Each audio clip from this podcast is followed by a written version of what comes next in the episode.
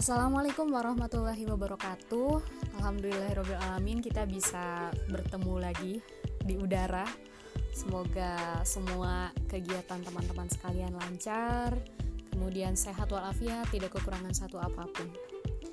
Jadi beberapa waktu lalu saya buka Q&A Kemudian ingin melihat masukan dari beberapa teman netizen tentang bahasan podcast dan salah satu usul dari salah satu kawan adalah membahas tentang the beauty the beauty of breeding. Jadi apa sih kecantikan yang tersembunyi dari ilmu pemuliaan tanaman? Setelah saya pikirkan ternyata memang tidak banyak orang tahu tentang pemuliaan tanaman. Bahkan mungkin teman-teman yang berkecimpung di dunia pertanian juga agak-agak asing dengan istilah pemuliaan tanaman dan memang pemuliaan tanaman ini juga tidak banyak orang yang tahu. Jadi mungkin bahasan tentang the beauty of breeding ini bisa jadi salah satu topik menarik untuk podcast kita kali ini.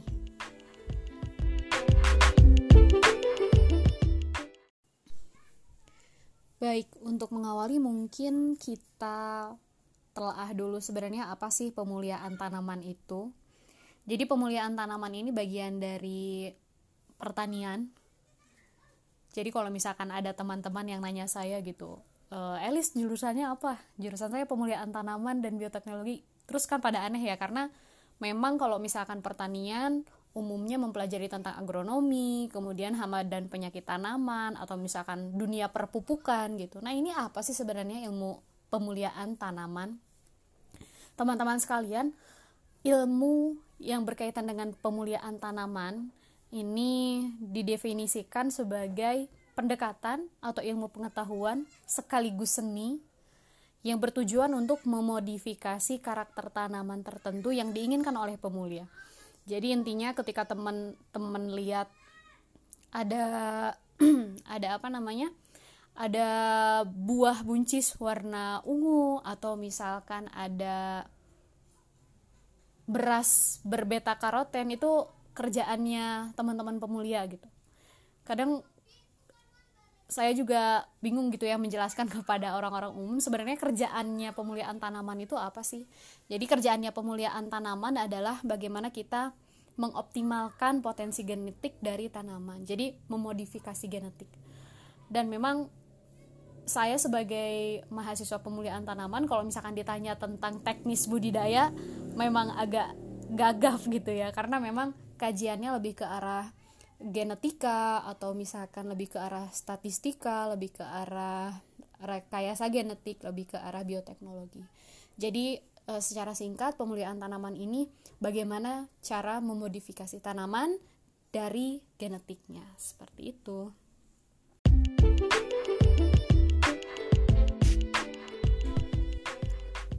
Dalam prosesnya, pemuliaan tanaman ini melalui beberapa tahap. Yang pertama yaitu eksplorasi sumber daya.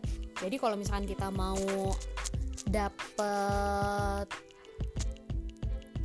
misalkan saya mau dapat hanjeli gitu ya atau misalkan mau dapat jagung.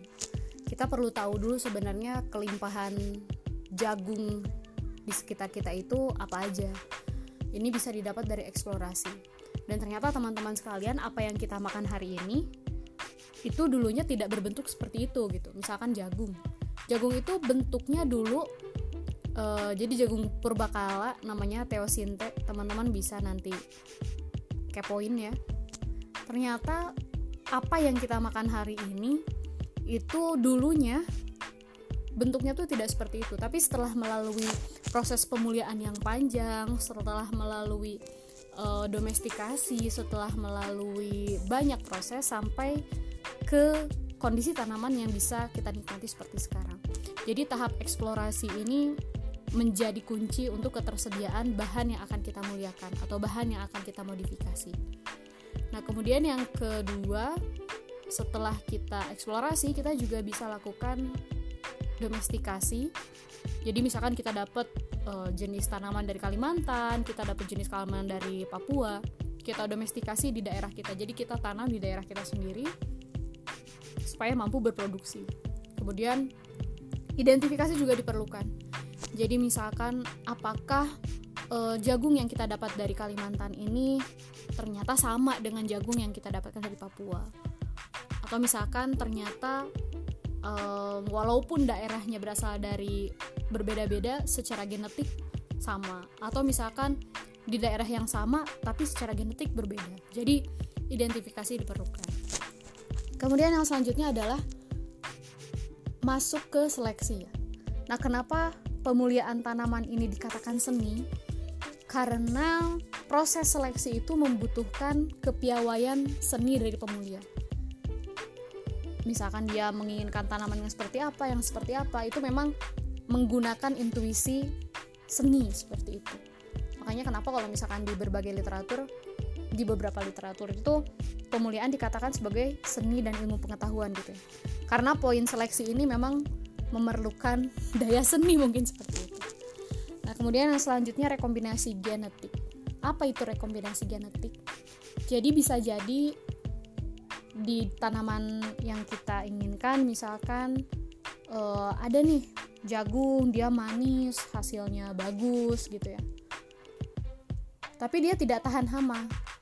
Nah maka kita mencari sumber genetik lain jagung lain yang memiliki ketahanan terhadap hama kemudian kita silangkan sama kemudian selanjutnya setelah disilangkan kemudian dikembangkan populasinya barulah nanti diseleksi kembali sampai akhirnya jadi jenis jagung yang memang siap dipasarkan dan memiliki stabilitas yang tinggi. Dan ternyata teman-teman sekalian proses ini sangat memakan waktu yang lama. Jadi rata-rata kalau misalkan katakanlah tanaman pangan untuk melepaskan satu jenis varietas itu dibutuhkan waktu sekitar 5 sampai 6 tahun. Jadi luar biasa panjangnya gitu ya. Nah, barangkali dalam hal ini the beauty of breeding juga uh, saya rasakan begitu luar biasa gitu. Di mana yang pertama kita diajarkan untuk mengeksplorasi. Kita diajarkan untuk bagaimana aware dengan berbagai hal yang ada di sekitar kita kita diminta untuk mengetahui hal-hal yang ada di sekitar kita.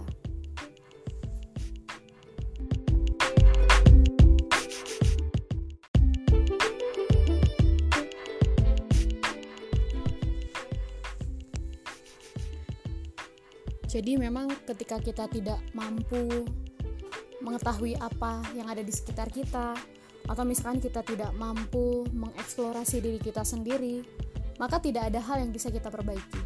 Kemudian tahapan yang kedua itu apa yang saya pelajari dari proses seleksi.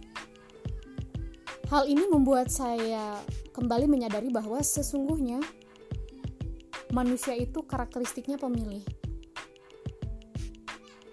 Bahkan mungkin ini sunatullahnya manusia itu memang pemilih gitu. Karena ternyata pun ketika ilmu pengetahuan dan pemuliaan tanaman ini belum dibakukan sebagai sebuah katakanlah ilmu ilmu formal ternyata secara naluriah nenek moyang kita itu melakukan proses seleksi dengan sendirinya. Jadi kan kalau misalkan kita telisik lagi ke sejarah itu orang-orang ketika pada fase berburu dan meramu, kemudian pada fase budidaya, mereka mengumpulkan benih-benih yang bagus, kemudian menanam, dan kemudian um, berkembang sampai sekarang. Jadi itu, saya menyadari bahwa oh ternyata hakikatnya manusia ini pemilih. Kemudian yang selanjutnya rekombinasi gitu ya. Rekombinasi yang yang menjadi luar biasa dari dari pelajaran yang saya temukan adalah rasa-rasanya belum belum ada komoditas itu misalkan satu varietas yang memang dia perfect banget gitu. Jadi pasti aja ada kurangnya. Misalkan dia berproduksi bagus tapi tidak tahan hama. Dia tidak berproduksi bagus tapi tahan hama. Ini mengajarkan saya bahwa sesungguhnya manusia pun seperti itu. Jadi manusia pun memang hakikatnya memiliki kelebihan dan kekurangan. Dan semakin meneguhkan pendirian bahwa ternyata memang skenario Allah itu luar biasa ya. Kita kan memang disunahkan untuk misalkan menikah berumah tangga gitu. Karena memang hakikatnya untuk saling menutupi kekurangan kita satu sama lain. Itu pun yang saya dapatkan dari pendekatan pemuliaan tanaman. Jadi bagaimana sifat-sifat atau karakter-karakter pada sebuah komoditas itu bisa diperbaiki atau bisa saling menutupi satu sama lain. Kemudian yang selanjutnya hasil dari persilangan. Pada prosesnya hasil dari persilangan ini tidak selalu bagus, tapi juga tidak selalu jelek kayak gitu. Bisa jadi misalkan dari uh, hasil persilangan kemudian ditanam di satu musim, kemudian ditanam di musim selanjutnya, musim selanjutnya. Kadang pengaruh lingkungan itu sangat besar.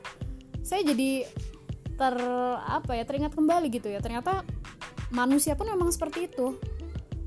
Kita misalkan lahir dari orang tua yang seperti ini seperti ini. Kemudian bagaimana lingkungan berpengaruh terhadap diri kita. Dan kemudian pada akhirnya membentuk kita.